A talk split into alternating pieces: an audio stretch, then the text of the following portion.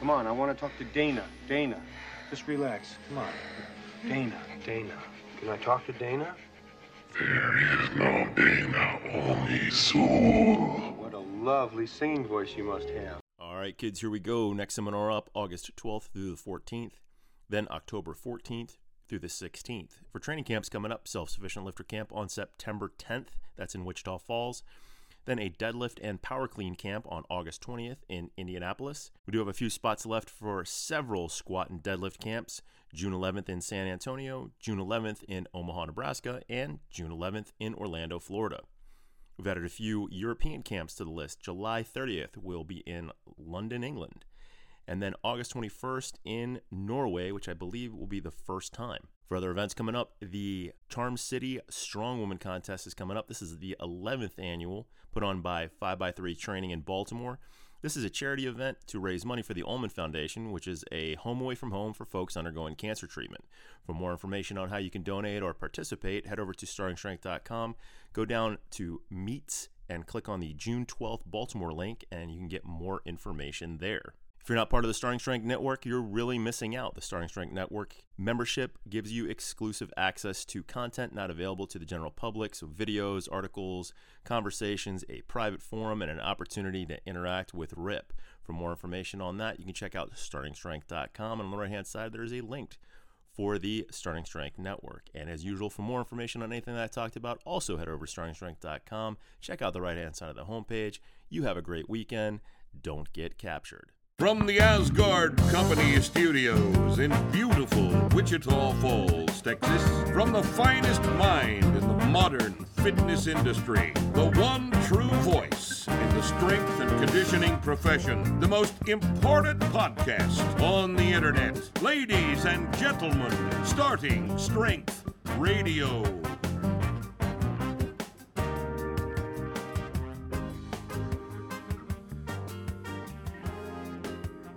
Welcome back to Starting Strength Radio. Howdy. Howdy doody. You guys all right? Well, I hope so. Uh, you know, it's important that everybody be okay because uh, a lot of shit is not okay right now. And as long as, but as long as you are okay, everything's fine with us. Right? Does that sound empathetic enough? Yeah. I Yeah. want everybody to think that we don't care about them. You know, Empathy is important. empathy is important. The only people we don't care about are the people who submit comments, from, from the haters. And we hope that every one of you sorry bottom 1% pieces of shit uh, kill yourselves. We hope you kill yourselves in just that one day you realize what sacks of fucking shit you are and you and you and you kill your own self in a painful, miserable, bloody fucking mess. I think if you say that, you're opening yourself to lawsuits. No, I'm not. I don't know. I've No, I'm not. Why would I be opening myself to a lawsuit if I said I want that that I want these people to die by their own hand? Why does that? Oh, does that make me liable for something? yeah. There's that one girl that was uh, put in prison for that. She told her boyfriend to go kill himself, and he did. And Yeah, but she knew him. yeah, I don't know these pieces of shit here. Could be a Russian bot. Could be Making probably a comments. robot. They pro- somebody's probably designed a robot A hate- a that hater. submits comments to the haters to the starting strength. All right. All right. So Chase presses 350 at WFAC. That's god awful form for 350. Yep. Right? Because this guy knows about form. this is Mr. President, sir. Hmm. That's god awful form. He because he he knows. Right? And Chico Maziso Maziso. Bad technique, only going to get pain in the spine. That's at 405. So he went from 350 to 405 But now he's going to get pain in the spine, right? okay. All right. Now, here, this is interesting. Uh, some stupid piece of shit by the name Ed Burn 1066. Uh, what happened in 1066? That was the 1066. well, that was wasn't that uh, when the Norman invasion took Yes. place? Is 1060? This guy wants to be a Norman. Well, Norm wishes. here says, and this is regarding the 71 year old recovering CrossFit addict turned lifter at Starting Strength. Was that Dallas? Uh, was it? no. Do you remember that where that was?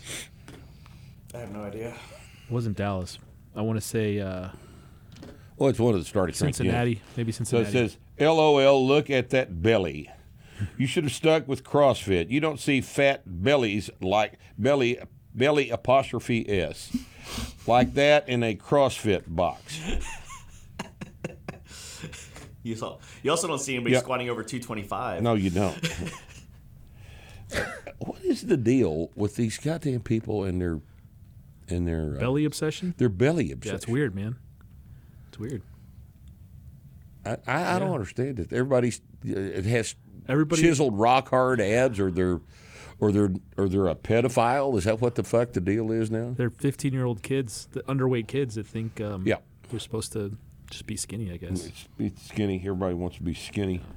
Nobody wants to be strong. Everybody wants to be skinny. Uh, all right, this one is putting your plates on the wrong way. Leland the Panther Ibarra It's a good nickname. says, It's a good nickname. You do realize no one cares. Well, he cared enough You, to comment. the letter U, you do realize no one cares. man, I don't know. Right. One point something million Barbell views. row with Mark Rippetoe. Here, dude is fat as fuck, but I guess Americans regard that size as normal. Ah. All right, now you want to know who this is written by? Individual by the name of Amit Kumar. Ah. So that wasn't the Panther guy. The Panther no, was no, the guy no, before. No, this is the, Leland the Panther was commenting on putting the plates on. The oh, right, right, right. Okay. Amit Kumar, Amit Kumar. Mexican, for sure. Oh, God. Hindu.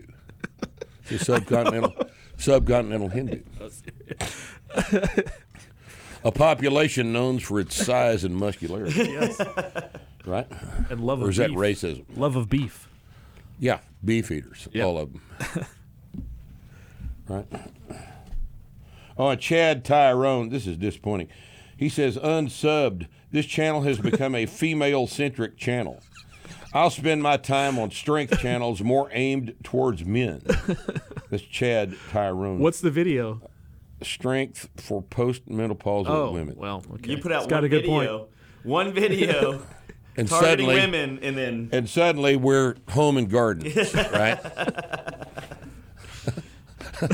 suddenly we're Vogue. just one. Vogue magazine. All right. Uh, this is good. Rip. This is you don't need to run. It's my number seventy-seven video on. You don't need to run. Rip comes across as kind of stupid. All right. Here's an argument for optimism by Ray. This is. Uh, R Ray? yeah, Starting Strength Jeff's podcast number 16. Oh, Fat Ray. Fat Ray.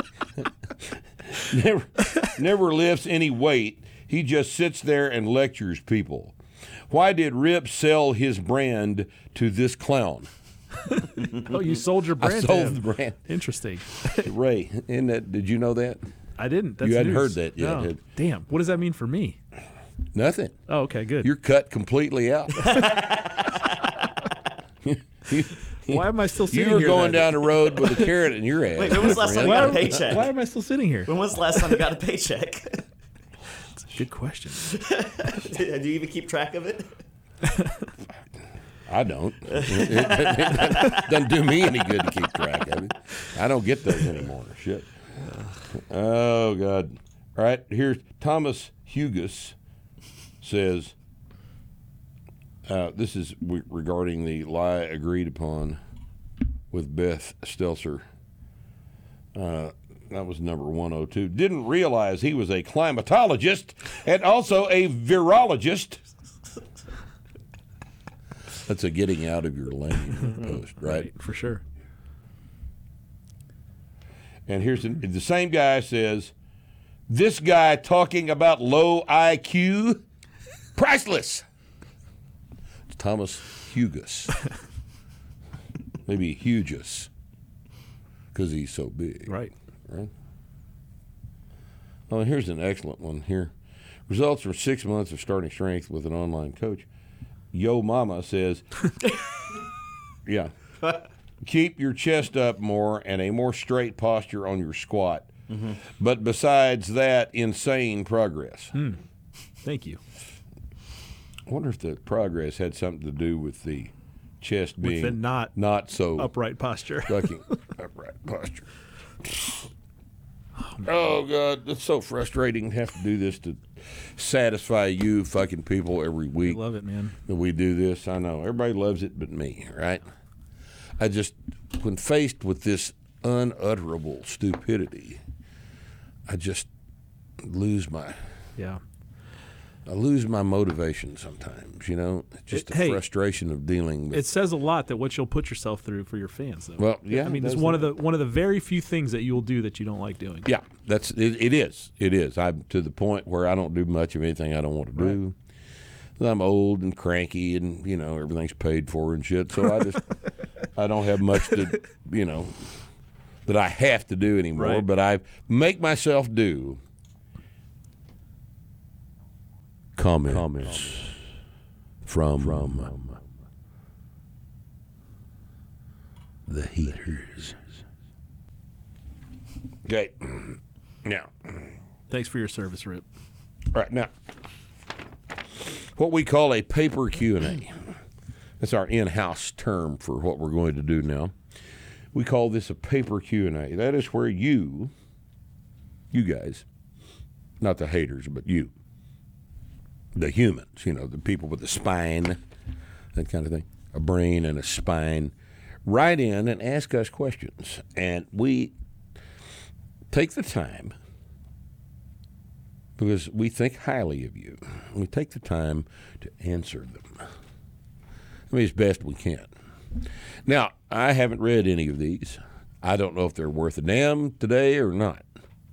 Who culled these? Who who collated these? Bree, Bree.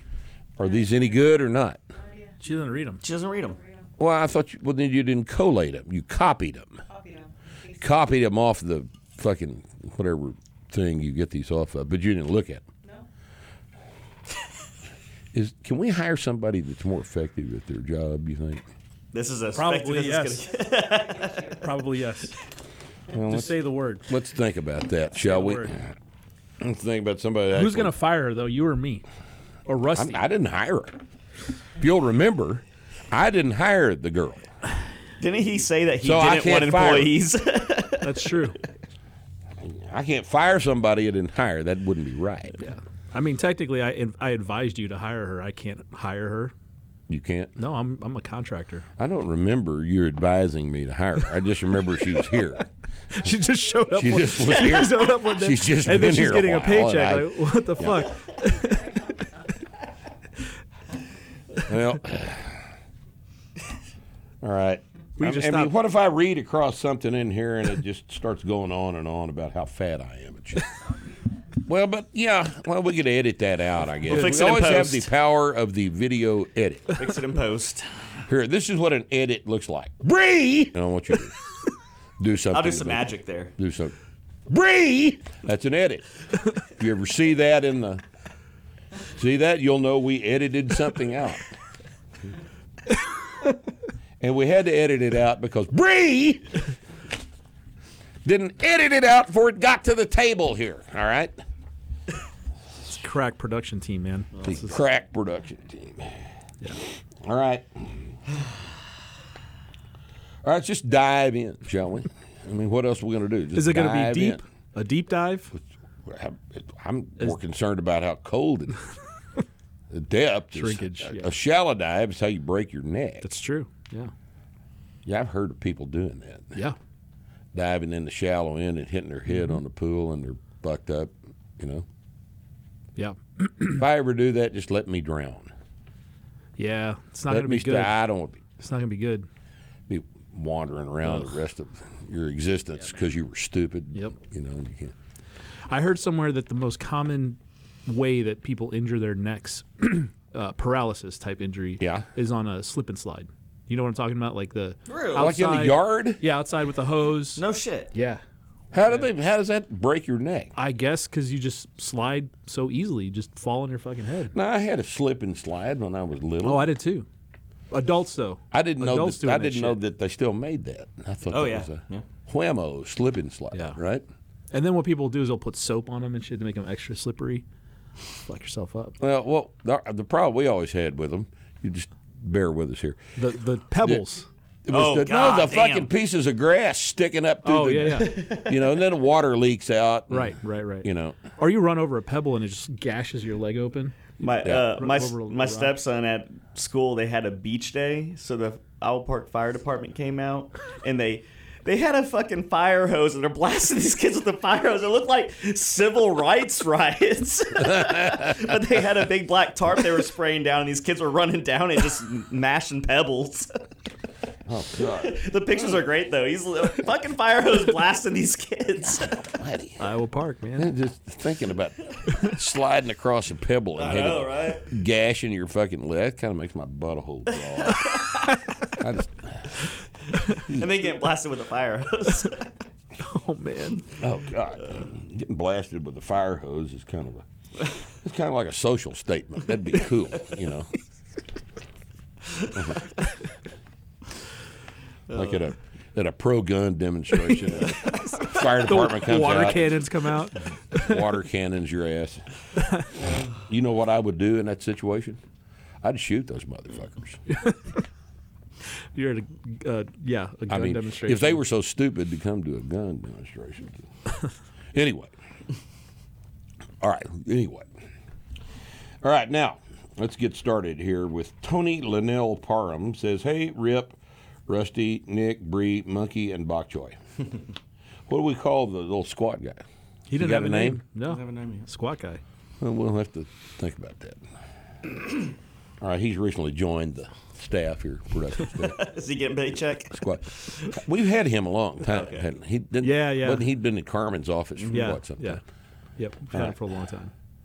Kind of a squat elf or some kind of shit. Knows at the ears. Mm-hmm. All right. I hope all is well in your neck of the woods. When are people going to stop glorifying these school shooters? They get so much media coverage that they are practically famous, dead or alive. Furthermore, what the hell happened to accountability? Instead of putting a bullet into the head of a pedophile, society would rather rehabilitate them and give them a pass because they had a hard childhood. Uh, P.S. The Parmesan cheese on eggs was a brilliant idea. really brings a whole new texture and flavor to the table. I might just start addressing you as Chef Rip. Well, That was a roller coaster. the, all- the got it all Parmesan on fried eggs is a damn good. It if is you haven't tried that, No, it's that's, good. It's that's good. real good. Oh yeah. Fry about nine eggs and butter, salt and pepper, and then cover the whole damn thing with Parmesan cheese. It's so fucking good you can't. That's a daily occurrence at our house now. Man, I'm With telling you. Parmesan on top of the eggs. All right, so uh, I don't think we're glorifying these school shooters. I think that's probably a mischaracterization. Uh, in fact, this little piece of shit tranny kid down in Uvalde uh, is I, I, they're not even saying his name now. You know, I think that networks have begun to exercise some discipline instead of running his name cover to cover for three weeks. I think also the fact that he wasn't a white kid is why they're not talking about him. Well, now that's a good point. That's a damn They- good point. the- Had that boy been white, yeah, oh Jesus. Yeah. I think that's a, that's got a big thing to do with. Yeah, I didn't even think about that, but you're Yeah. absolutely right. You're absolutely right. Uh, now you you'll notice that the the lady in West Virginia last week Mm-hmm. that stopped the mass shooting with her handgun Oh, barely, barely heard about it. You you didn't hear about it at all mm-hmm. on the mainstream media. Oh yeah. You didn't hear about it at all. If you don't look around on the internet, you would not know that happened. And you guys didn't know that happened, did you? It's that you know the fact of the matter is a white woman stopped a mass shooting with her concealed handgun, and you don't know a goddamn thing about it. And there is a reason for that. Okay, the reason for that is the narrative which you are expected to believe, is that the government is the entity that protects you. You must cede your safety to the government, and any other approach to it is persona non grata. All right? You you can't defend yourself. No, that's the police's job.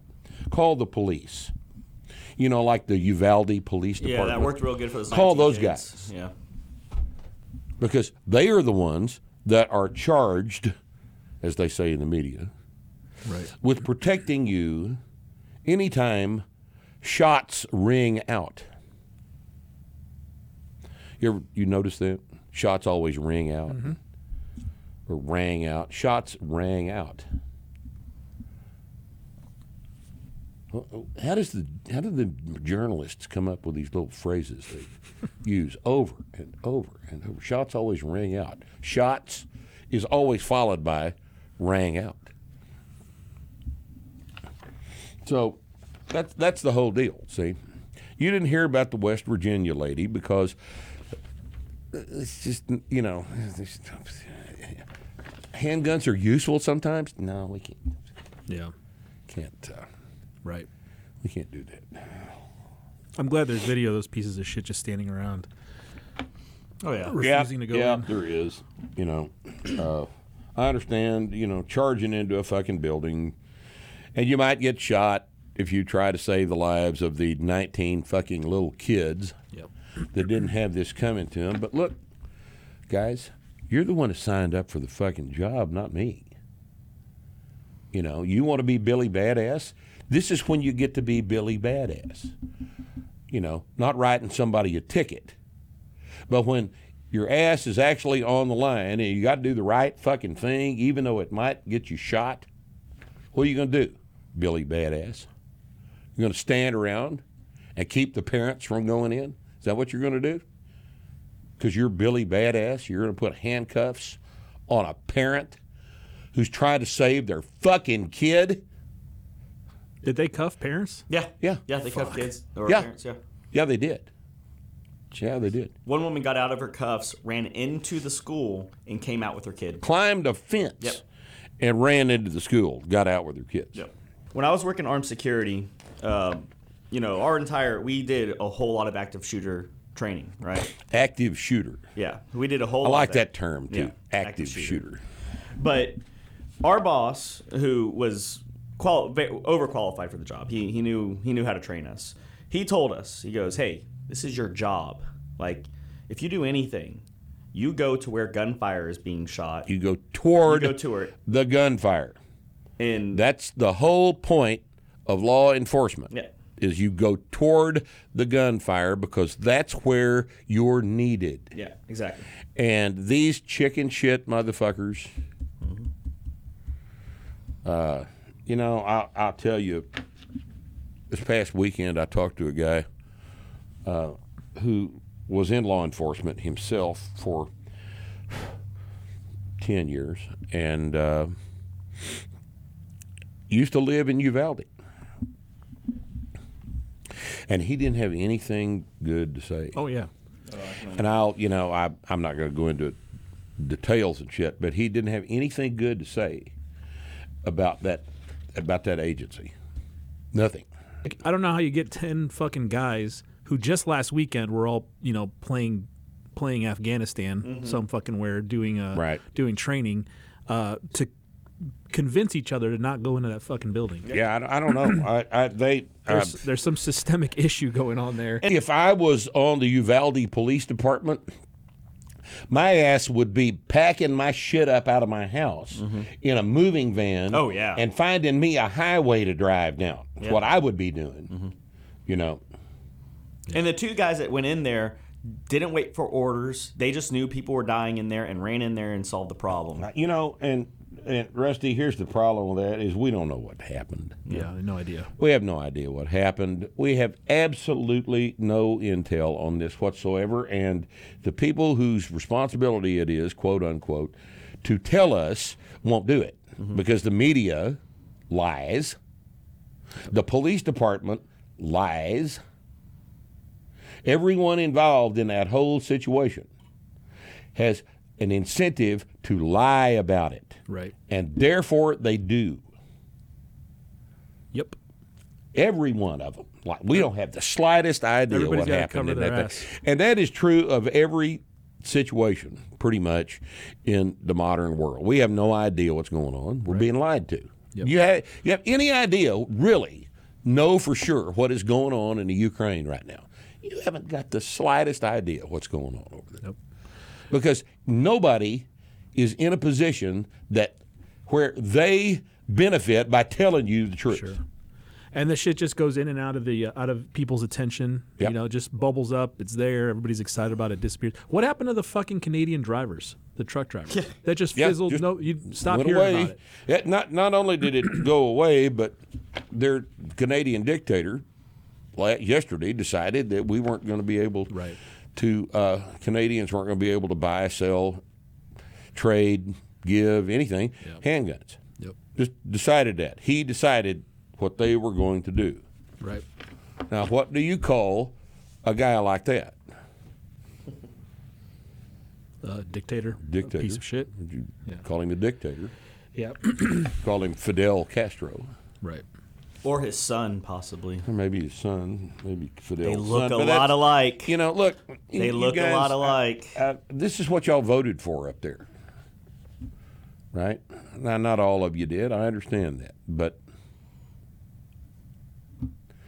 you know, this is what happens when you don't really have a constitution. Yeah.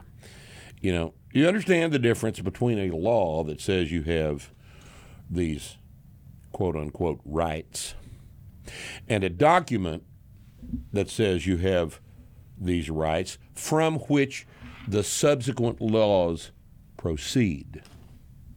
There are fundamental differences Right. in the two situations.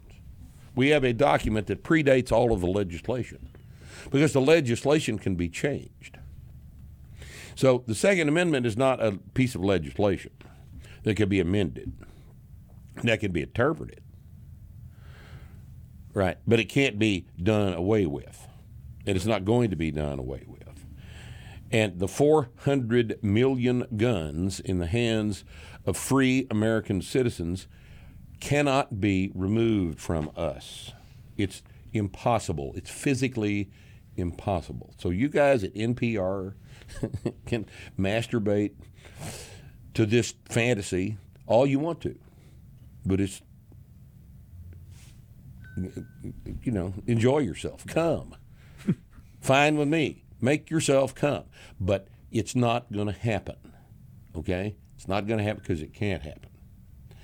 And it, it- for a couple of reasons. We're not going to give the damn things up. And the cops and the military, being by and large on our side, are not going to take them. So go ahead. You know, you guys jack off all you want to about the thought of there being no more guns. And while you're at it, uh, think about, you know, right before you make yourself come, think about there's no more war and there's no more poverty They should make drugs illegal next. and there's no more cancer. what about drugs? Make those illegal. Yeah. Maybe uh, because if you make them illegal, They go away. there aren't any because they're not legal. Uh, you know, if people operate at the level of little nine-year-old kids, Yeah. you know, And then So the same anyway. the same the same tired debates come back up. You know, oh, of course, you know the these things that the media can see, the media on. and the Democrats are going to start You know. attacking the Second Amendment. All this fucking Everybody wants to put veterans in the fucking school as security, arm the teachers, all this shit. Oh. You know, it's, it's um, everybody just needs to understand that th- th- nobody's nobody's coming to help you. No, You got to you got to get it figured out. you're not safe nobody's coming to unless you make yourself safe. if those border patrol guys hadn't shown up there, There'd been, you know, God knows how many more people did. You know, yeah. so arrange your lives so that uh, you can mitigate risk. right? You know, you're not getting shot is essentially your responsibility. Now, I understand there are problems with telling an 11 year old girl that her not getting shot is her responsibility. And it's not her responsibility; it's the responsibility of the parents. Right. All right. So let me give you guys a piece of advice, and I know this is this is tough. But if you don't want your kid involved in a public school shooting, in a government school shooting, don't put your kid in a government school. Sorry. I know. It's inconvenient. I mean, you got to go to work, all that shit. Right? Well, then, you know, if your kid gets killed at the Uvalde government school, well, yeah, I mean, you did have to go to work. Yep. Is that harsh? I know it's harsh. But if your kid hadn't been in the public school, then your kid wouldn't have been killed in the public school. Yeah, every decision's a trade off, right? You know, they're you know, decisions, decisions. Right? God damn, that And sounds horrible. But I, I'm telling but you, but you can't. Yeah, and you can't rely on a school or a how many to- times have we said that if you put your kid in a government school, that you're not in control of what's going on? Exactly. You're not in control of what they're being taught, what they're being, what's being done to them in public school. And this is just the most tail end example of all of the nasty shit that goes on in the government schools. It's just this is the far tail end of this. But bad shit goes on in government schools every day when there's not a shooter, an active shooter. Right? Well, anyway. Eggs are good with Parmesan cheese, though. Hope the next question's What a better. start, I know. Fuck, I'm depressed now. Fuck, I am too. I'm on. You know, most people have turned it off. So I go. Most guys. see how this is going. this is, I don't want to hear any more. Someone should ask about being underweight or something. Somebody should ask about broken bone healing. All right. Oh, excellent. My wife was just told she has a broken tibia by her ortho. Apparently, she didn't know. Basically, she has a few stress fractures in the same area that have been that have made a cluster spider web look on the MRI. They originally thought she had torn MCL, hence the MRI. I know you talk often about not treating these injuries so softly as the doctors prescribe. She was told to stay completely off the leg for six weeks. That'll strengthen the bone. With three to six months of full recovery seems a bit ridiculous. Any advice in how she should actually treat this would be much appreciated. All right. So here's the situation. All right. Now let me let me let me just educate you guys. Uh, and, and, I'll tell you, uh, I was uh, I went out to California to talk to a guy several years ago. Um, like 10 years ago. And uh, this guy is a biomechanist. I mean, a real, actual biomechanist, not a uh, ex phys professor, but this guy's involved in in uh, research in terms of uh, prosthetic implants in bones stuff. He's real, real familiar with stresses, and he's written a very, very good book on on uh, bone morphology and how they heal and how they respond to stress and all this other stuff. And I, so I'm talking to him about this. I was trying to get a.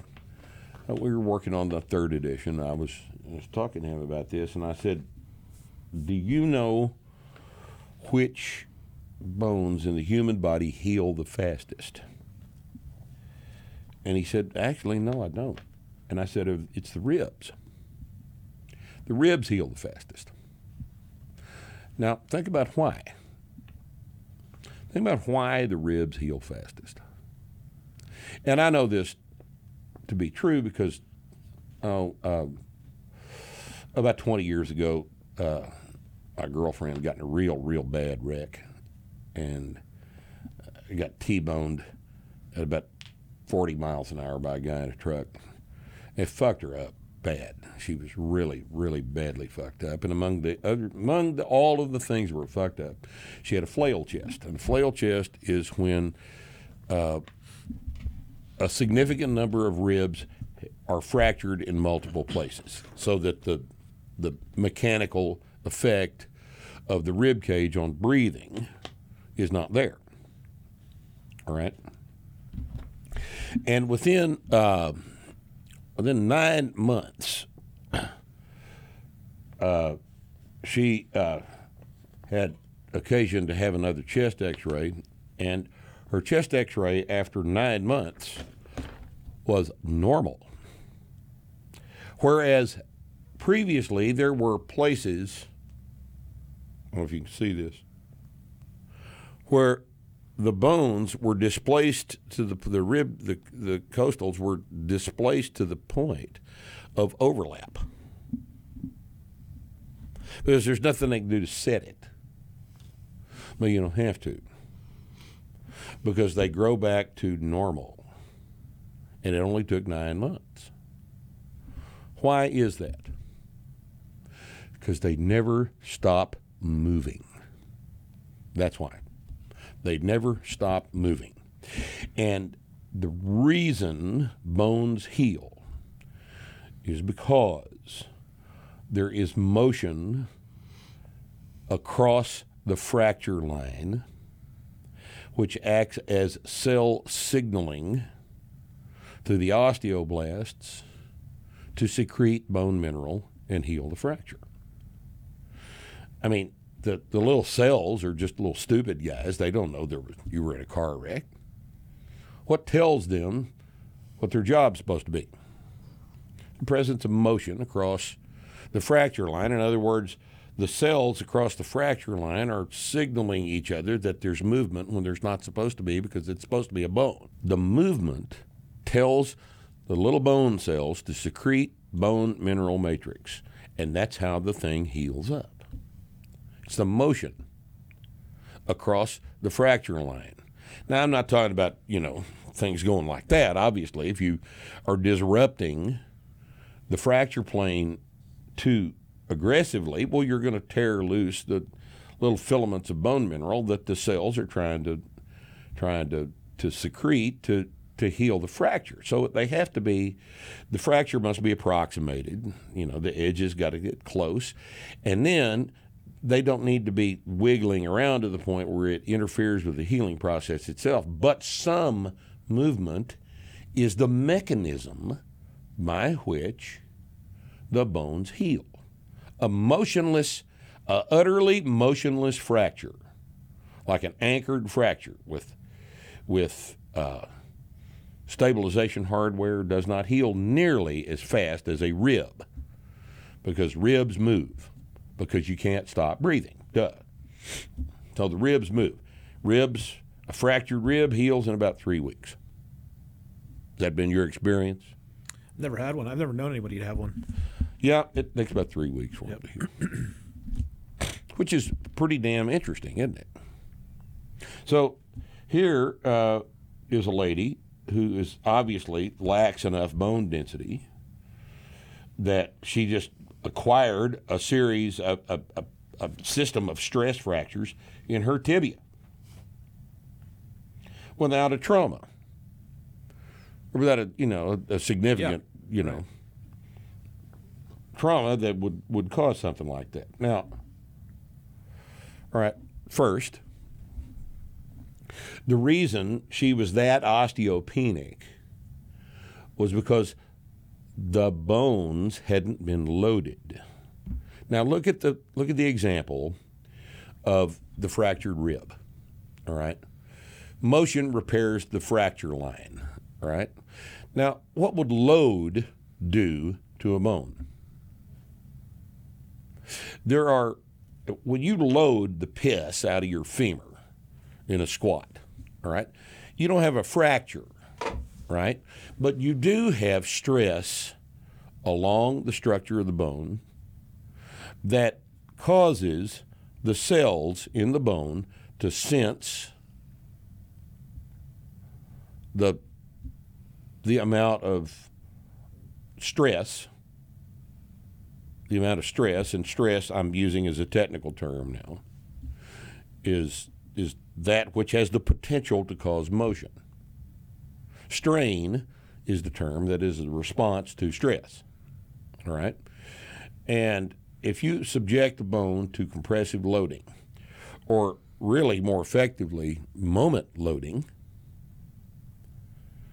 leverage, then that bone responds to that stress by getting denser and bigger. All right?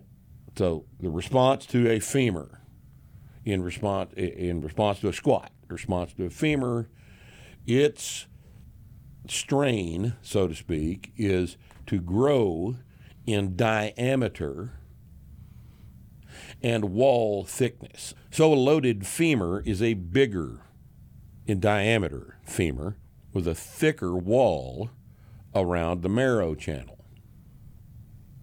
Okay? And the trabeculae in a loaded femur, the little feathery looking struts that are within the inside of the bone, those get thicker and taller. And as a result of, it's a, it's a direct result of the loading. Even though there's no fracture, the bone senses the potential for movement and hardens itself against this. Okay?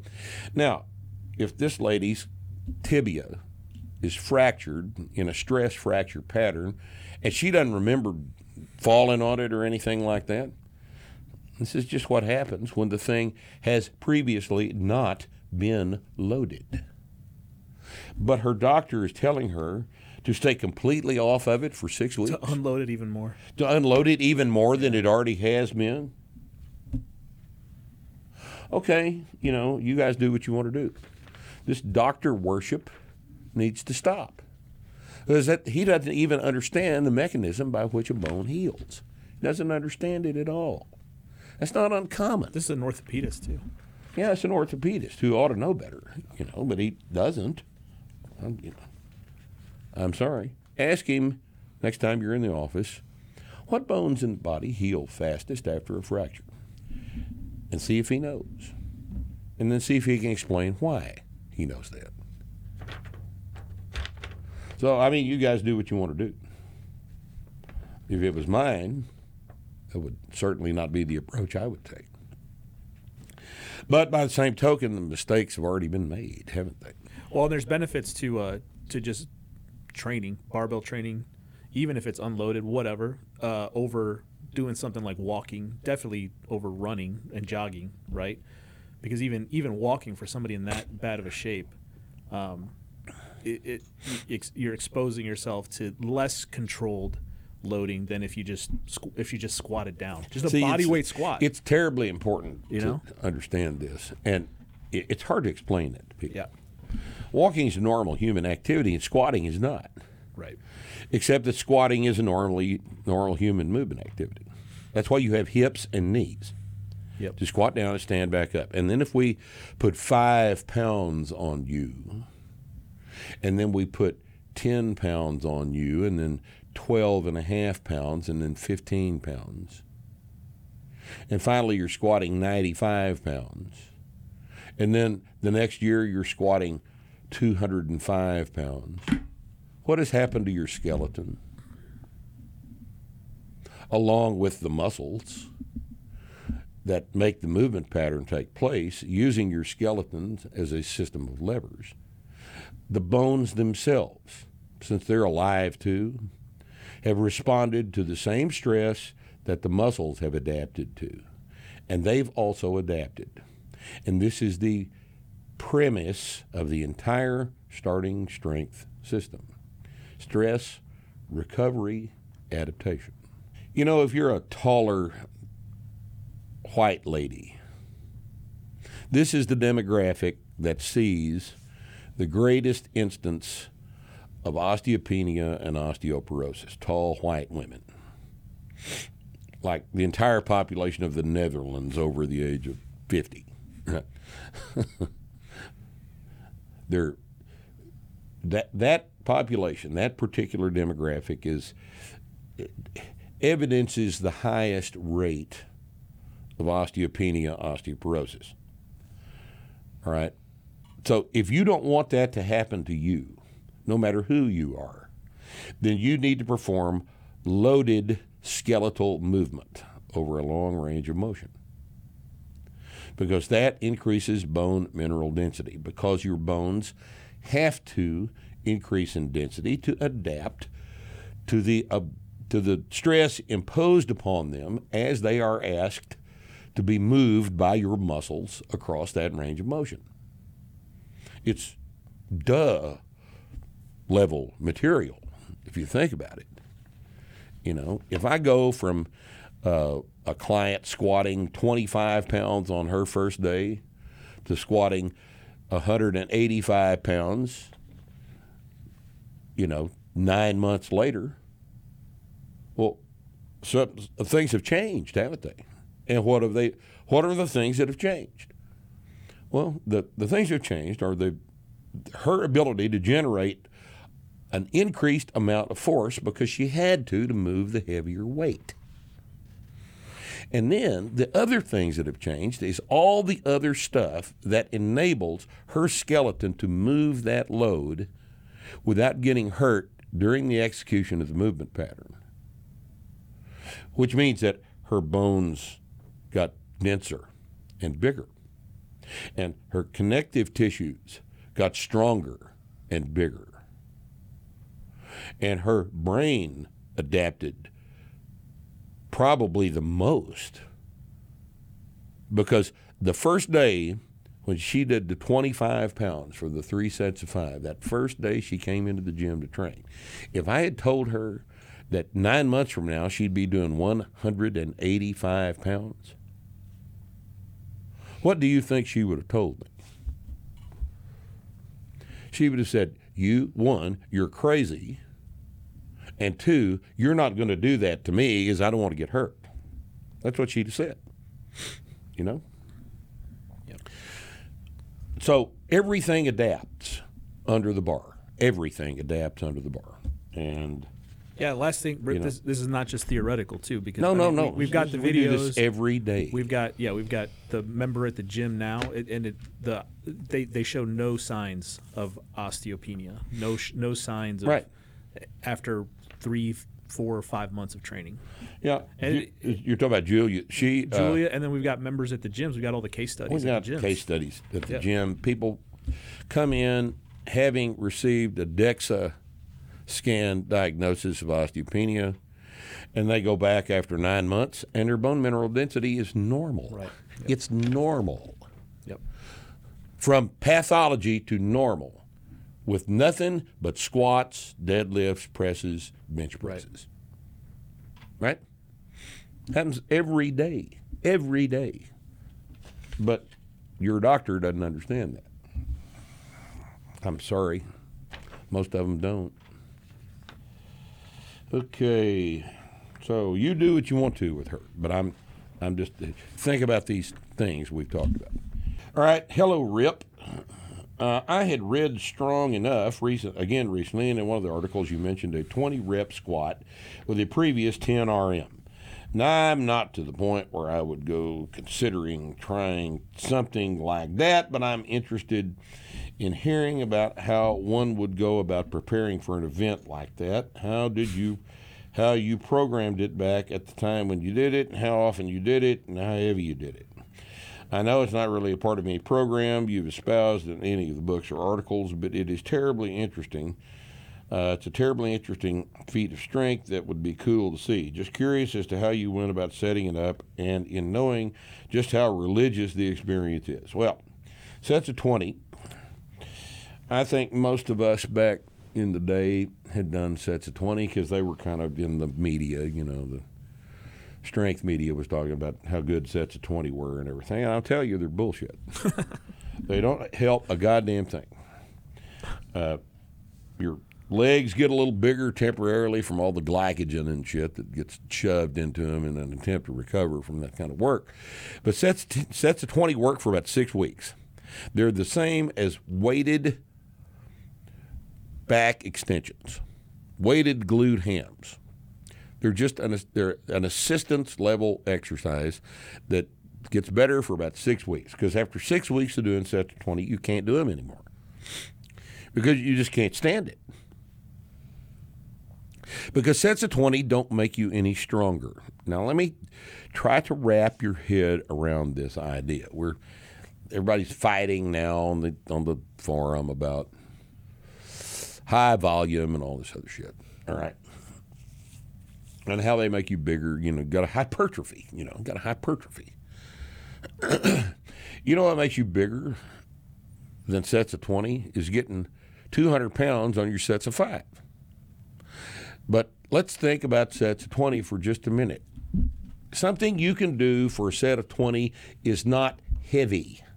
It is not a force production limited event. Because, and you'll find this out if you'll actually do the damn things. My PR set of 20 is 365. And today I did that. I noticed an interesting thing. The 19th rep is not any harder than the 20th. And it really wasn't any harder than the seventh rep. It wasn't harder than the first one. Because if you can do it for a set 20, it's not heavy. It's not heavy to you. Now, how did I get strong enough to do 365 for 20? Was it by doing 20s? Think carefully. I was squatting in the mid 500s at the time. That's how I got strong enough to do 365 for 20. Not by doing 20s.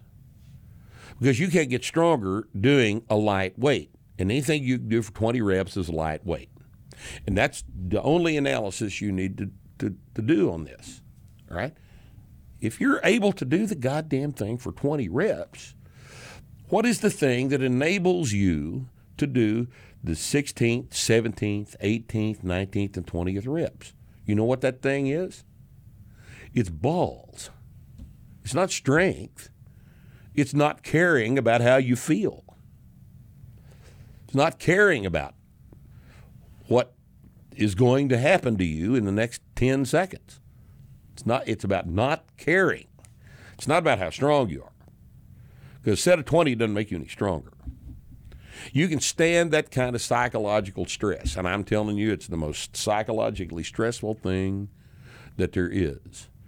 Is is your you know you can do 275 for 10. So you take 275 out of the rack, you do 10 reps with it, and then you do the 11th rep. And then you do one more, and now you've done 12. And now you do 13. And then you think to yourself, this really feels like shit. And you say, ah, but I said I was going to do 20. So you do the 14th rep. And it feels like shit. Then you do the 15th rep, and it feels like shit. And the shit like feeling is accumulating, getting more getting more and more horrible. And then you do the 16th rep, and it's not getting any better. And then you do the 17th rep, and you're breathing real hard. It's taking you're taking 10 seconds between each one of these horrible, ridiculous reps. And then you do the 18th rep. Did I leave out the 17th? I Uh, think I did. maybe Maybe. All right. it was in there somewhere. It's somewhere in there. You, you you know how to count. And then I did the 19th rep. And then I said to myself, I like you say, well, I've only got one rep left to do to finish this thing. And you and you do the next rep. And you did the 20th rep. And then you put it back in the rack, you slam it back in the rack, and then you lay down in the floor because you can't really do anything else. and then you don't train productively for And you don't train productively for another month because you just fucked everything up. But what on reflection you will find out is that the last rep, the 20th rep, did not move any slower than the 10th rep. They all looked the same. They just felt worse and worse and worse. And that's how you know that a set of 20 is not a force production challenge. It's a psychological challenge. It's a psychological challenge because of the amount of lactate you're having to deal with and all the fatigue byproducts and the oxygen debt and everything else. And it's it's uh, it's just a pain experience. But it's not the same type of contraction experience that finishing the fifth rep of a set of five PR is. It's not the same thing at all. It's a completely different level of, of, of deal. And people that have not done this, and, have- and people that fact have done this and just hadn't thought about it, don't really understand that the 20th rep of a set of 20 is not the same thing as the last rep of a new PR set of five. It's not the same thing. It's just not the same thing. And as a result, it does not provide the same adaptive phenomenon as a set of five does. You're going to add five pounds to your PR set of five. You got to produce more force. If you're going to add 10 pounds to a set of 20,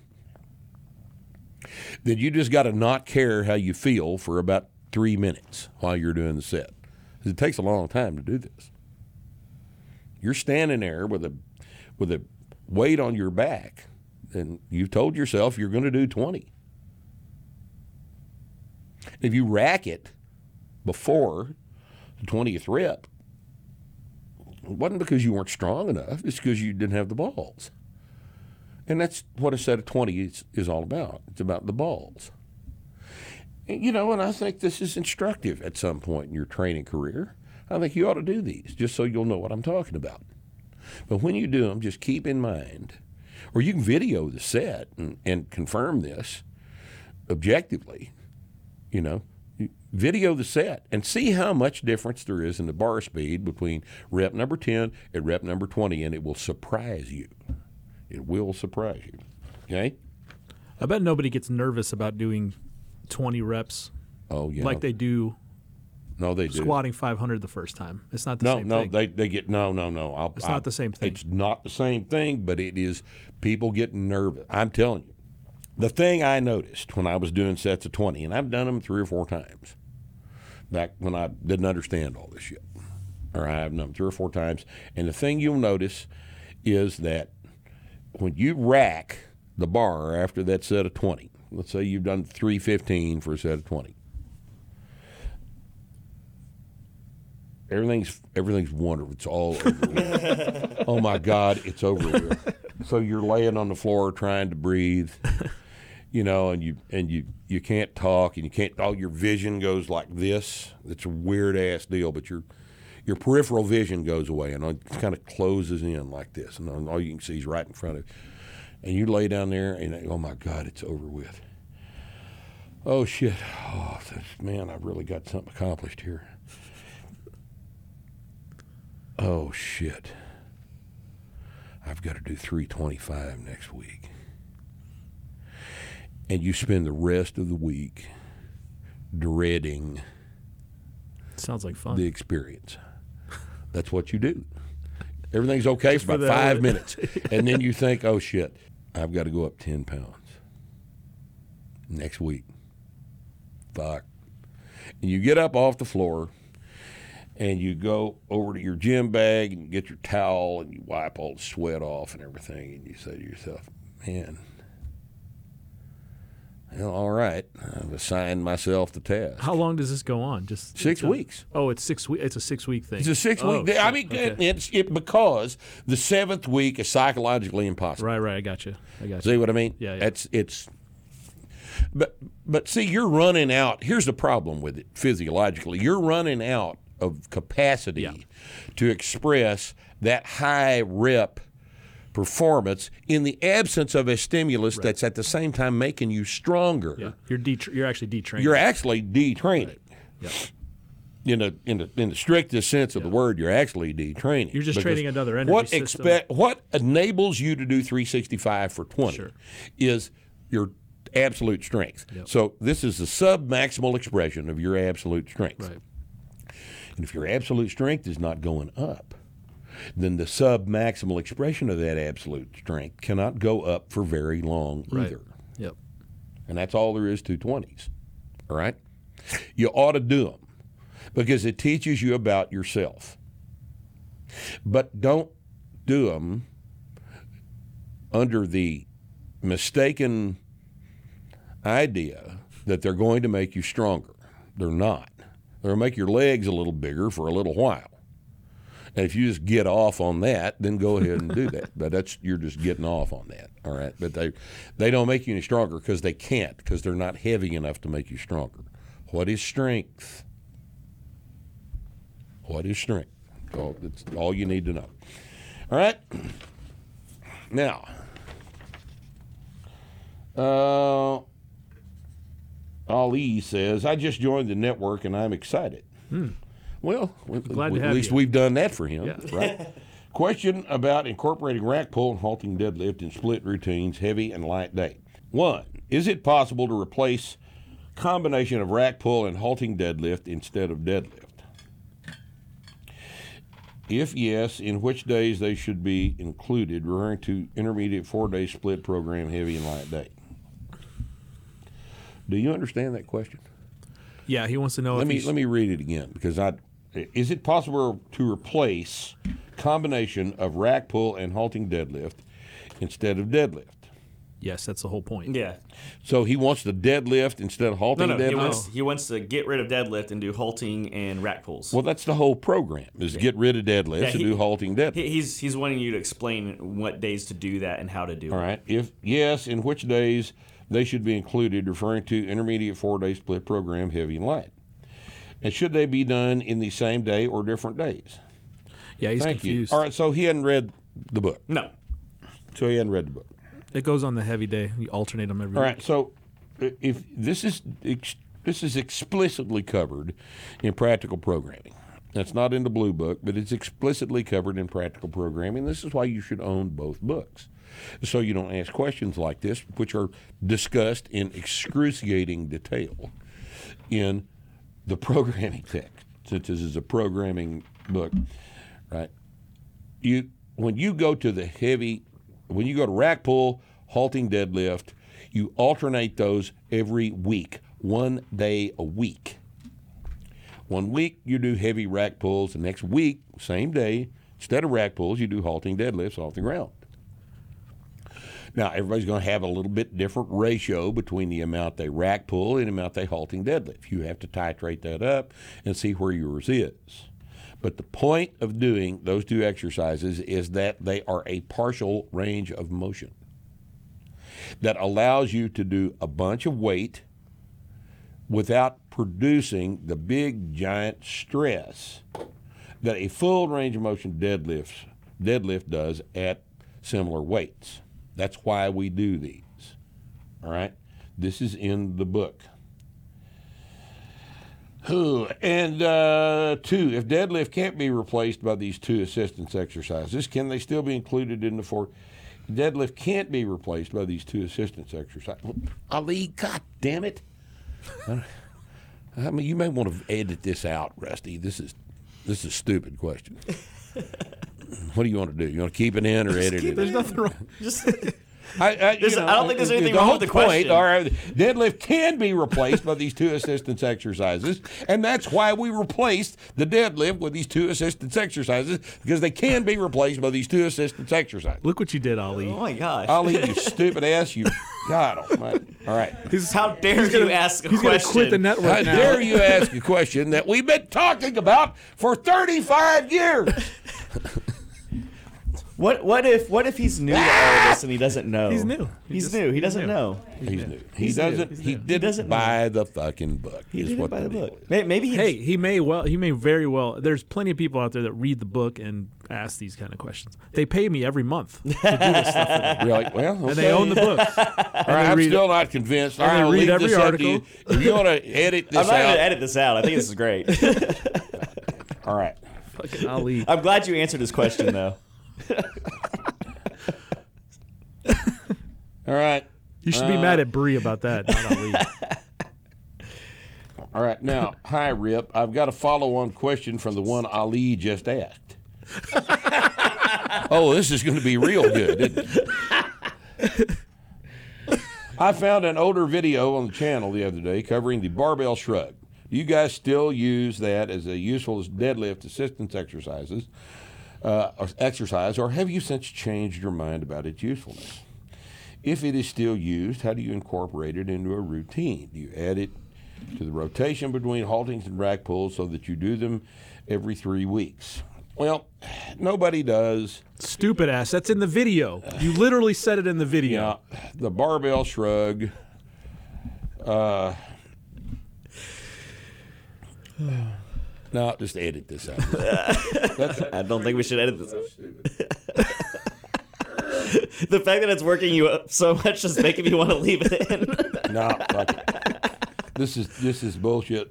But but this is really is a decent question. Why don't why doesn't anybody do barbell shrugs anymore? They can't do them heavy enough. They won't do them heavy. Enough. That's what I mean. In my experience, They can do them heavy enough. You start with barbell shrugs, hundred pounds know. Over your deadlift, and nobody wants to hold on to that much fucking weight. That's the problem with them. You know, you got to have a decent pair of straps. Yep. Because they're impossible without straps. You got to know how to put the straps on.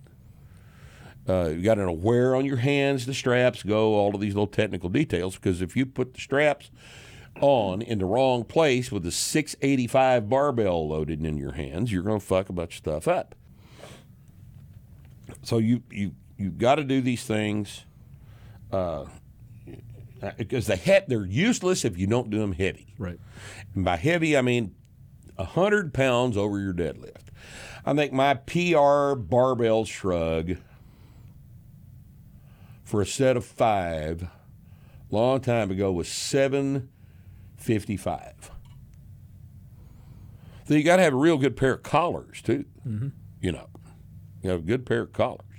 But the thing's not moving that far, all right? The, the, one of the primary functions of the barbell shrug at that level of weight is to disinhibit Right. you from pulling deadlift level weights. Yeah, yeah, All right, it's if if you've had 755 in your hands, 633 is just not it's not scary to you. Yeah. Even though you only moved it a couple of inches. But I agree with you. I think- bone densification. Hell yeah. You know, my God, yeah. this is gets you ready for these things. I think for most normal people, the rack pull serves as that thing for It them. you know? does, but I'm telling you, the rack pull is a lot more stressful than these. Yep. At in a certain way. Sure. in a certain way. And in terms of making big traps, mm-hmm. barbell shrug, just Yeah. those of you hypertrophy guys, you don't do high volume with them. you just get up real, real heavy weights, and suddenly your traps go. boom. but no, we can't. it's a real good argument against volume and shit, you know. How big can you get your traps? How fast? Well, barbell shrug. Yeah. That's how they're done. With 225 pounds for sets of 15, right? Said five sets of 15 with 90 seconds rest. RPE. All right. Can I, can I leave that? Can I leave that in since we actually had a productive conversation? Oh, afterwards? all right. Yes. God damn it. All right. all right. Now, James Rogers, our Canadian friend, uh, who may be having second thoughts about a few things today. Light pull considerations for masters lifters with upper body injuries. Good morning slash afternoon rip. Well, he doesn't know anything about a schedule, does he? You know, I hadn't slept worth a shit in about three days, and I got home last night. I I slept from about two thirty to eleven forty five like a dead man. That's pretty good. Like a I hadn't yeah. It's, that happens once every seven months. Yeah. You know, Why weren't you sleeping in Colorado? Uh, the altitude bothers me. You know, my heart rate's elevated real bad. It's the Yeah. altitude and just. So uh, yeah, I've noticed that since we've been up there. I don't sleep very well up there. Doesn't bother her at all, but She's more acclimated though. She stays up there longer. yeah, yeah, she does do that. I have a client who I am running through the novice program. Male, 54, 5'8", 212. Lower body's going well. Six weeks in, squat 135 to uh, up to 230 for sets five. Deadlifts gone from 135 for five to 285 for five. Good client, very tanky anthrop- anthropometry, receptive to advice, and compliant with diet and rest recommendations. He has a quote sprained rotator cuff, uh, for which he had been receiving ineffectual rubber band and stretching based physiotherapy for some time. Yes, it is unnecessary to say that rubber band and stretching physiotherapy is ineffective. That's unnecessary. That's redundant. Right. Right. Uh, at the beginning, he could not get into the rack position for the overhead press under load without any pain, so I had to adopt a cautious approach and start him overhead pressing and benching with a wooden broomstick. He's gotten his overhead press up to 28 pounds for five, his close grip bench up to 70 for five, and the shoulder pain is mostly gone for some reason. It is almost time to introduce a light pull day. For obvious reasons, this guy is not a good candidate for the power clean or snatch. I agree with that. When programming for a master's athlete who should not do power snatches or snatches, power cleans or snatches due to injury history or age, what are some of the general considerations that you make when deciding on what the light pull will be? Well, the light pull is going to be a reduced percentage deadlift. Because what else would it be? Yep. You know, what else would it be? Yeah, you I don't do, see any point in having this guy do rack pulls. You could do variations, but what's the You point? know, if you could. I mean, the- why does he need a light day pull? Yeah. Because you want to reinforce the, the the movement pattern, right? That too, you might be able to just dump the light day pull. You Just know. have him pull heavy once a week. Well, you know, I'm, if he wants to do a light day pull, I don't disagree with that. If he's doing it eighty percent, it's just going to reinforce good technique on the pull. And some people have enough trouble with technique on the pull to where they need some practice on it, and that's what the light day is for. If you don't need practice on it, just don't pull that day. Yep. What I know? what I've done is just have them, and I don't know if he can with his shoulders all jacked up, but do lat pulls for a light day pull. Well, lat pulls. See, you didn't mention whether he's doing any lat pulls or Yeah. chins. Yeah. Now, if you've got bad shoulders, you've got to do those. Mm-hmm. You've got to do lat pulls or chins or something along that line because you've got to address the posterior shoulder integrity, the pulling part of these things. And uh, I'd say a guy like this, eh, here's another thing that I would try with him. If I was working with a guy with bad shoulders like this, what I would do is I would have him do presses from the top. And by that I mean I would put the bar in the rack at almost lockout level overhead. Have the guy finish the press up at the top to lock the bar out, step back and do the set from the top as opposed to from the bottom because if you are low like the rehab program shows because if your if your shoulders are shitty and you've got stability issues it is easier to start just like a squat or a bench press does it is easier to start with the eccentric phase of the movement pattern than it is to start with the concentric phase of the movement pattern because you're starting a press at the bottom of the range of motion instead of the top of it.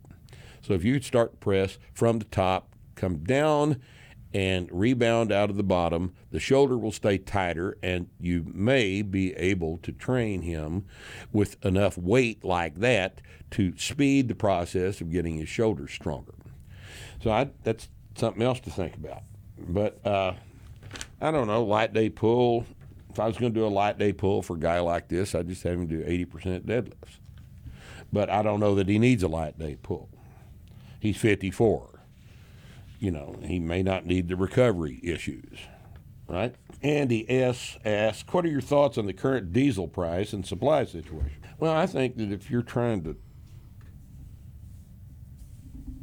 make society collapse, that one of the fastest ways to get that done is make everything so goddamn expensive that nobody can afford to buy anything. I think it's you know, real, real good approach. What I just don't understand is how's that get you reelected? This is uh That's the that's the part I haven't understood about all of this. Yeah. How does this get you reelected? You think people vote for six dollar diesel when they know that the toilet paper that they need in their bathroom is delivered to the grocery store I don't by think a they truck do, though, that Rick. burns on diesel. I don't- no, no, I don't people think they do. understand anything. No, you're right. I don't right. think they do. Where does get where does electricity come from? They don't understand that. Right. Yeah, I don't think they understand it. But- or but they if- blame if it, you- or they blame it on something else. You know, they say, "Well, uh, U.S. president has no effect on oil prices. It's OPEC." People say that shit all the The time. U.S. president doesn't, but the effect the U.S. president's uh, cabinet agency certainly as right. hell do. That's right. People say that shit all the time. Yeah, people It's are just easy to- ignorant motherfuckers. I don't know how you're so dumb. You don't understand if you shut down drilling and pipelines and delivery and all this other shit that that part of the infrastructure is going to have an effect on how much diesel. This is off subject but on subject. Whenever I had barbecue, um, they were talking about raising their prices because pork went up 20% in one day. Pork's the only thing still cheap though. Yeah, but it still went up 20%. Yep. So it's not going to be cheap long. No, nothing's going to be cheap. long. Yeah. But once again, how does that get you reelected? What are you guys thinking about here? You know, I'm seeing diesel all the way up down the highway for way over five dollars a gallon. Five dollar a gallon diesel. What are you guys thinking? You know, all right, maybe people don't understand that trucks that deliver shit to grocery stores run on diesel. Maybe they don't understand that. But we just told them. you know, somebody's listening to this. Yeah, what are the hell are you guys thinking about?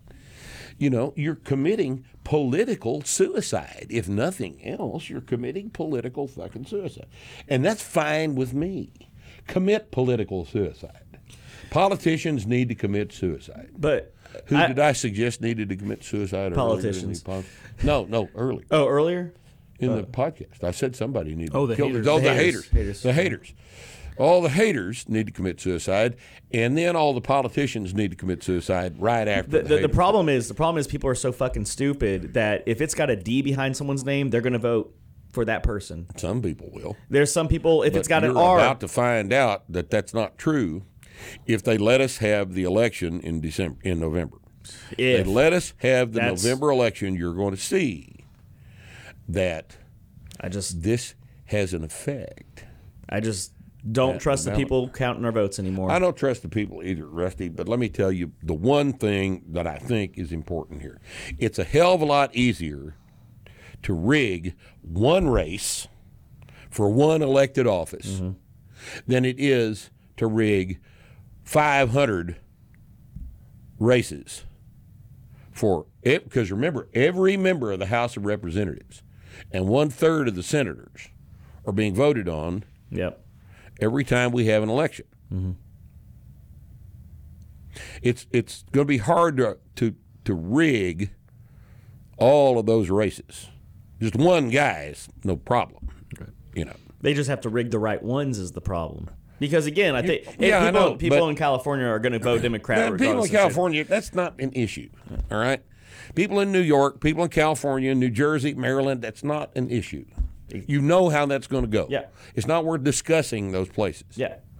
But the ones that are worth discussing are the ones that they're going to go for. And I, I, I realize that, and I also understand that that in places like Texas and Kansas, there's as many Republican uh, poll workers as there are Democrat poll workers. And it's going to be very, very difficult to keep those people from getting in a big old ass fight in November. God, that's what we need though. We need Well- we need we need to just slug it out. Yeah, I know. Uh, I know we do.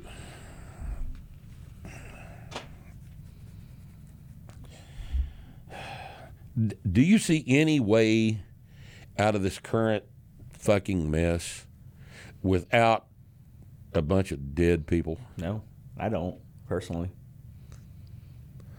I guess I don't either. Things are getting real bad real quick. And ev just when you think everything's as weird as it can possibly get, you know, the Canadian prime minister becomes a Canadian dictator just in one fell swoop. Yeah. And And everybody who behind him's would've thought? clapping. Everybody behind him's Yeah, clapping. everybody behind is clapping. Yeah, that'll fix it. All we got to do is make shooting someone with a handgun illegal, and then Man, and then nobody will be dead. Make murder illegal. Oh shit! I wish I- murder I wish illegal. knew Has how- that not been done? You realize there's no that murder is not a federal crime. You understand that murder's not a federal crime. I believe that. Well, it's not a matter of belief. That's just Tenth I can see how that would be. Yeah, how that That's a would work. Tenth Amendment shit. Mm-hmm. You know, there's no such thing as federal murder. You don't go to federal prison for murder. You go to state prison for murder Yeah. because it's state law, right? Right. Because there are some things that are just not federal. And at the risk of opening a giant can of worms, this is what's wrong with Roe v. Wade. You know, no matter how you feel about abortion, what does that have to do with the federal government? Right. Mm-hmm. It has absolutely nothing. They should have never been involved in it to begin with. No, it's obviously it's like the federal government setting bus prices. Yeah. You know, Yeah. It's just not under the purview of the federal fucking government. It never was. You know, and again, it's irrelevant what you think about abortion. It really, honestly is. It's it's a matter of the the, the way the laws are set up, and it was unconstitutional. The day it was it was ratified, it was unconstitutional, and it remains unconstitutional to this day. Yep. It's a state law. In the same way murder and robbery and rape and every other crime is, it's a state law. And it has nothing whatsoever to do with the federal government. And it never should have had anything to do with the federal government. And as long as it's there, the 10th Amendment is not being enforced. That's all there is to it. Yep. Very, very simple. Okay, now, have we pissed enough people off today? Let's piss off some more. Do we have Well, why don't we? Rip, off? during your recent SS podcast on the novice effect, you mentioned that after last year's leg injury, you had to modify your press while you continue your maintenance program. That led me to wonder what your current maintenance schedule looks like, whether it be weekly, monthly, or longer, and what other modifications you've had to make to other lifts to work around injuries and or age. At 54, and with just a few years of lifting under my belt, I'm a long way from that situation but it's a good time to plant a seed of consideration for a decade or more from now. Also, I am continuing to try and nudge my 77 year old mother to shift a lifetime of thinking that lower body weight equal healthier, and the curls with one pound dumbbells that her recent one month in residence therapy program introduced to her aren't doing much for her. Ideally, I can convince her to seek out an SSC and start her NLP. All right, Bill, listen. Uh, all right, let's just the, e- the the easy one is the first thing. What am I doing to maintain? I'm training Monday and Thursday. Most of the time, I train Monday and Thursday. Monday, I do I alternate squats to a box that's about two and a half inches above parallel uh, for a, a triple with a pause on the box because my knee will not stand any rebound whatsoever. I ruptured my uh, quadriceps tendon. And after repair, a percentage of it dehisced. So I got a big hole in my knee. My leg doesn't work worth a shit anymore, but I can still squat because the squat can be done primarily with the hips, as we've been telling you for a very long time. If you'll just listen to us. Maybe I need to demonstrate this on video one day, but uh, you squat without much knee. All right, if you know how to squat with your hips, which is what we're trying to teach you. So I'll do that, and then I'll press, and I press, uh, and this is because my knees don't work. I do the press this way. I will take the bar out of the rack and slide the barbell in a what is amounts to a supported from the front strict press up the face of the rack and back down. I'm sliding it up the rack because I can't use my hips and knees to do the press anymore. So I, I'm I'm at about 100. I did 121 pounds last night for a triple, and it's hard as hell doing it like that. It's real, real hard without the hips and without a layback that you can't control if you don't have but one good knee, all this stuff. You you can't do as much weight. But I'm working up to three sets across, and I go up a pound every workout, and it's doing pretty well. You know, look at my massive cannonball deltoids here, right? Deltoids like a bunch of bananas. Right? I noticed the minute you walked in. Oh yeah, you can see- you can see the little crevices in Yeah, between the little separate little valleys in Right. the deltoid, even through the shirt. And uh, then I will do. Uh, I will alternate uh, rack pulls every other week. I'll do uh, what I've been doing recently is I've been benching one week and doing squats, and then I'll do presses and rack pulls alternate that every other Monday. And on Thursday, I do what passes as my little conditioning workout. I'll do chins alternated with either walking fast on the track because I can't run, can't can't take a step and run because the knee doesn't work. Or I'll I'll do inside. I'll do and I'll do ten sets of those chins walk. I've done about five reps on those and then I'll the the following week I'll I'll do the same type of thing inside with five sets of as many chins as I can do. I've done most I've done is about nine in this format, alternated with the prowler. I'll push the prowler. So those are that's basically all I'm doing right now. And uh, you know that's just that's all I can do. So now you're talking about how to nudge your 77 year old mother to shift a lifetime of thinking the lower body equal healthier and and one pound dumbbell curl. Some stupid bastard had her start to this. All right, leave her alone, Bill. Leave your mom alone. If she wants to be skinny in 77, then let her be skinny in 77. What are you going to do? Give her another two years of life. Maybe she doesn't want two more years of life. Maybe she's tired of your shit. You ever thought about that? You ever thought about that? My Somehow you managed to fucking piss son- off one more person. My fucking son will not leave me alone. He wants me to do all this shit I don't want to do. I'm so tired of him.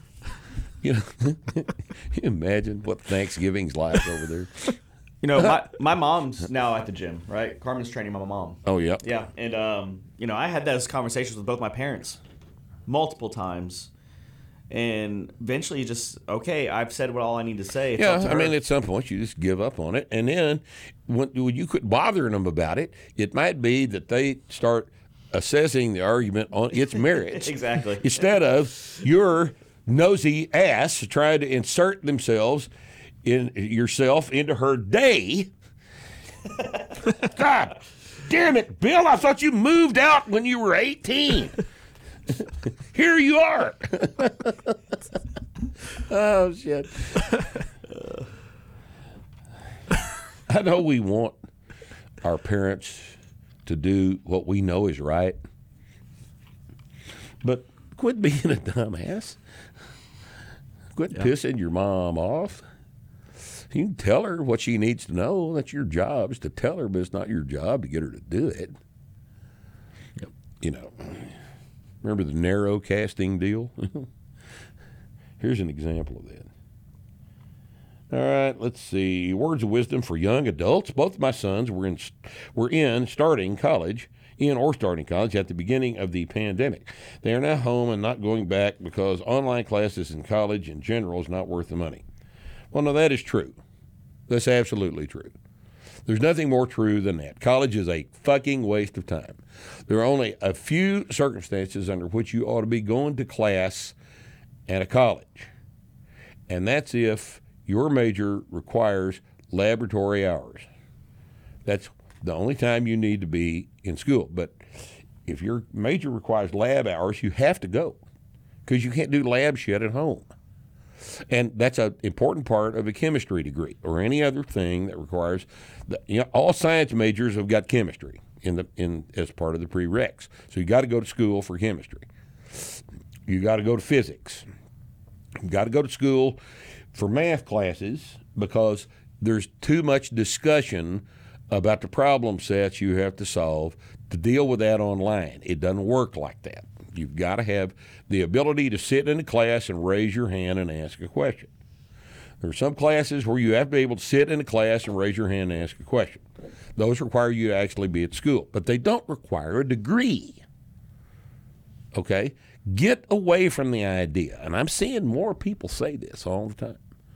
More people that are not just us who've been saying this for a long time. We don't want the last people we want to hire to work in our gyms are people with an ex phys degree because they don't know a goddamn thing about what to do about making anybody stronger because that's not the curriculum.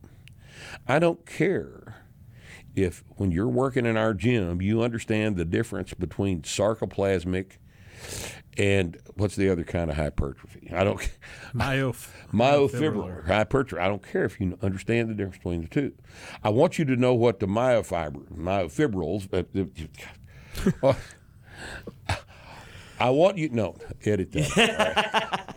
I want you to understand how muscles contract and why they contract and all of the stuff that goes on at the at the cellular level during muscle contraction. But I don't need you to have a degree in that. All right? And that's information that you can obtain without majoring in ex phys. Okay? We don't we don't care about all that. If you've majored in ex phys and the only thing you've done is play volleyball, you're a, you're utterly useless to us in the gym as anything except a janitor. Your your your your degree is irrelevant. What we look for is how good you are at communicating to clients how to get stronger and what to do to get stronger and how to improve their strength. That's the skill set we're interested in. There's not one college on earth that teaches that.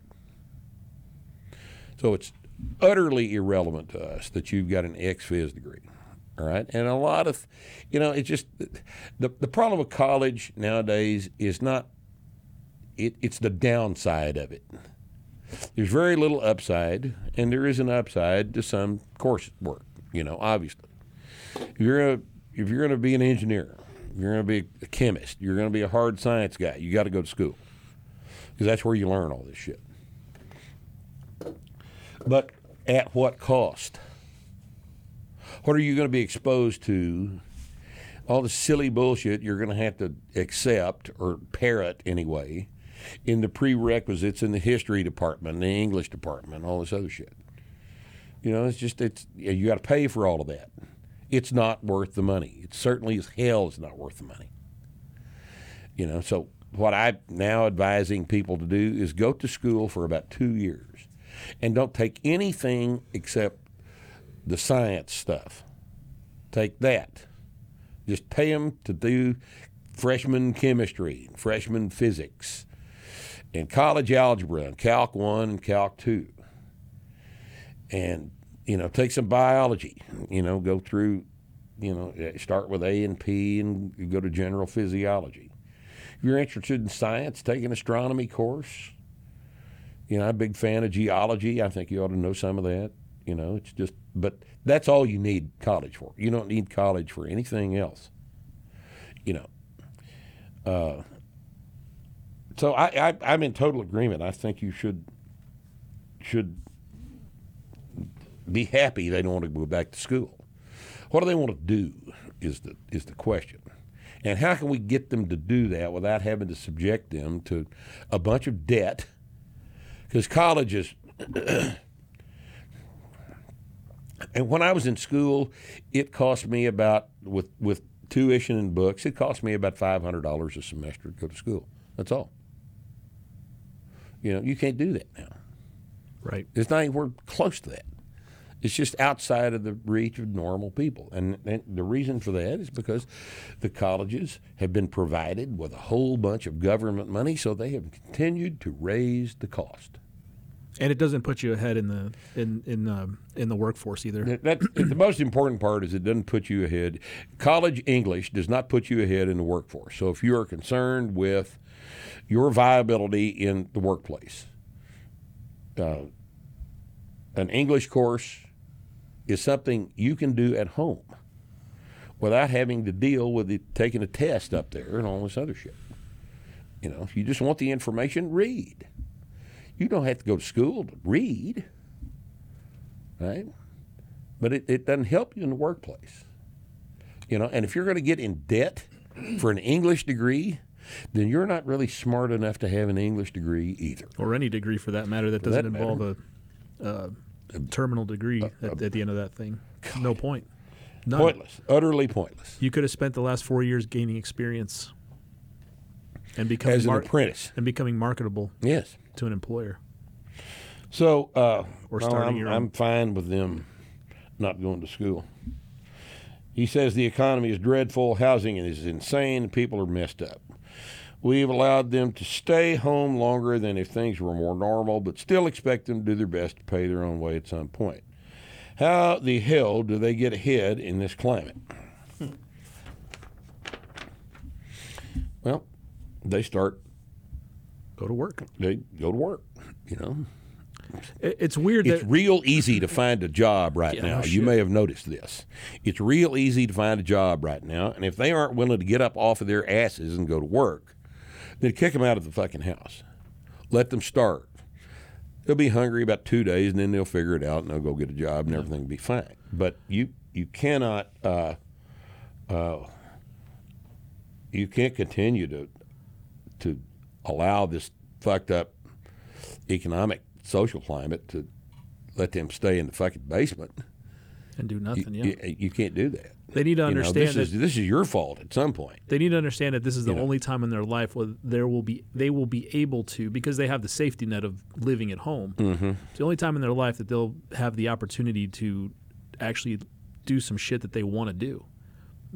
Find a job that they enjoy, That they want, that they want to do. not that they have to do. Because if you kick them out of the house, you kick them out of the house, then the situation changes, and they have to get a job, and it may not be the one they want. Right.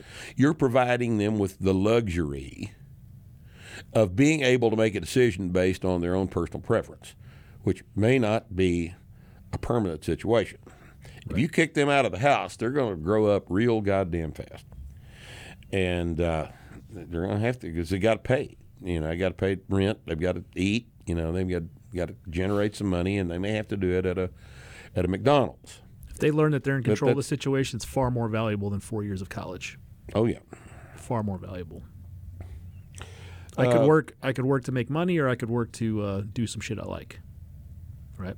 yeah.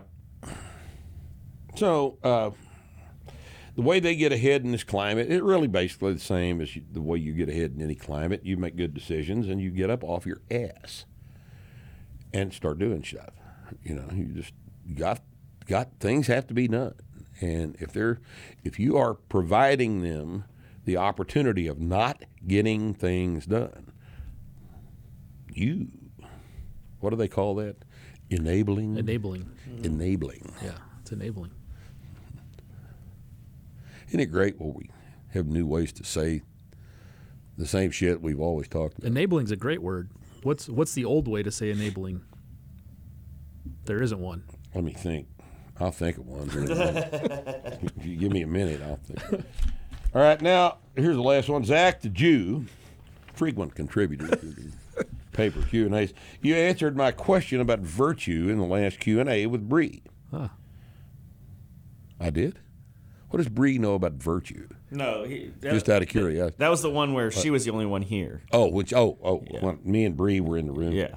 And I completely agree with what you said. Government and the attempt to remove consequences from actions is an enormous source of societal deterioration. Yes, it is, isn't it? Why, yes. But I want to challenge the libertarian outlook a bit more along the same lines. The underlying individualism of libertarianism is individualist. The individual against the state. Well, that's kind of redundant, but historically and ideologically, the founding fathers were more Republican, which which admits, following Aristotle, of a collective element, collective self-rule, not just the at the level of the state, meaning federal or even state government, and historically, as detailed by Tocqueville. Much local and collective self rule was the norm in the early U.S. in the township of a couple of thousand residents. Do you see any version of small scale collectivism along the lines of early U.S. townships as good or necessary for a responsible polity? Maybe the excessive individualism leads to this degeneration of virtue and elevation of self and selfishness that is so rampant in our society. Well, I see your point, but I see no tendency in the direction of uh, excessive individualism in really any country on earth over the past couple of years. Zach, did you wear a mask? Did you wear the mask? Which is another way of saying, did you take the knee? Did you bow when you were told to? Most people did. Most people did. It's a terrible step backwards from individualism. I don't I don't see the need to worry about too much libertarianism here because I don't see any evidence of that at all. Certainly not over the past couple Yeah, of years. libertarianism isn't isn't uh, in opposition to local collectivism. Like you, No. you and the people you live around Decide they want to do something decide to do together. together. There's Fine. nothing. There's nothing wrong with. There's nothing, nothing. at all. It's necessary. It's absolutely absolutely. It's necessary. absolutely necessary. We have to build a water system, and Right. I can't build my own. wa- Well, I can, but but most people can't build their own water system. You, if you're live in town, you got to have water, and that's got to be provided by a collective effort. And there's absolutely. That's just That's just practical, Right. The, the difference is the voluntary, uh, the voluntary uh, entering into those collective situations voluntarily, which is not what happens. So, No. so people people mix up this eh, libertarian and anarchy shit, and they they conflate the two things, and then they. eh, eh, They don't understand that the it's it's the larger collective that's the problem. You know, on a local level, it has to be that way. You, there's you some a level house- of collectivism that is necessary to have a society. Of course. You know, and Unless you want to have warlords, that, that's cool with me too. you know, but even but within that warlords You're camp, still going to have collective. we're going to have collectivism. the, yeah, and if you don't like that, he's going to kill you. right. You know, but uh, a voluntary collective effort is not uh, is not the problem. The problem is a mandatory Exactly. nationwide, society-wide collective effort. That's the problem. That's what we don't like. Yep.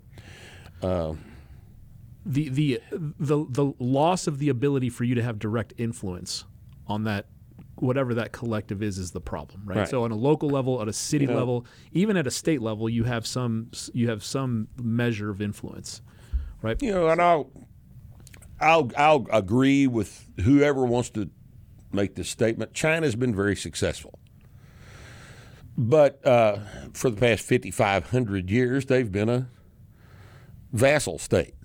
yep Well, that's not the way to say it. They've been a they've they've been a, a collectivist dictatorship basically for the past fifty five hundred years. They've been successful, but I don't want to live there. I don't want to live in a situation like that. Do you? I'll bet you don't. You know, and and and the forced collectivization is is what socialism, the Democrat Party, all of these kind of authoritarian approaches to to making everybody else do what you think they ought to. That's what's wrong with it. I'm not going to do it. I'm sorry, I'm not going to do it. I don't need to be alive that bad. You know, where I'm going to be alive, locked in somebody's fucking closet. Not going to do it. So, no, I don't think excessive individualism has raised its ugly head here in quite a while, Zach. Uh, I mean, we we are sitting here watching a gigantic shift in the way society operates, and it's certainly not in the direction that you think it's going. You know, we're we're watching a uh, a a subservience of the individual to the collective. I mean, what do you think about these guys that are driving down the street in a car by themselves with the windows up and a mask on? Why do you think they're behaving that way? It's just a what that is is a uh, it's a it's a visible symbol of their submission. That's what it is. That's all it is. It's a visible symbol of their submission to the collective. Get them away from me. or extreme fear, which either one is either one is bad because they you know One the- leads to the fear other. leads to the other. Yeah. One leads to the right. other. You know, In other words, not not a damn good thing comes of that. nothing good Nothing comes of that kind of shit. Yep. and uh, I'm not going to sign up for it. How about you, Zach? You going to sign up for that? You still got your mask on? Take it off. What if you get sick? Who cares? You've been sick before. You'll be fine. Okay. Oh, look, all the paper's gone off the desk. I guess we're done, huh? Man, that was uh, Anything else you want to talk about? no. I'm uh, What a wild ride, eh? I'm pooped. I am too. I'm all exhausted. I'm all exhausted. But you know what? I'm also hungry. And I think I'm going to. I Here's Elizabeth Warren. You know what? I think I'm going to get me a beer.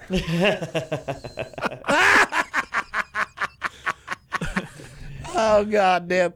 Did you watch Most that? ridiculous human being on the surface Did of the earth? Did you watch the video of her cracking Warren. open that beer at her house? She live streamed.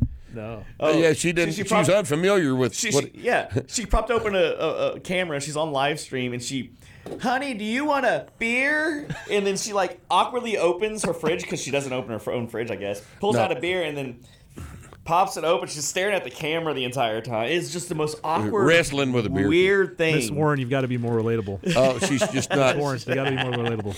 Well, any I know. white lady. Let's have you drink a beer. Obviously Scandinavian descent, who's standing there with a straight face, claiming to be an American Indian.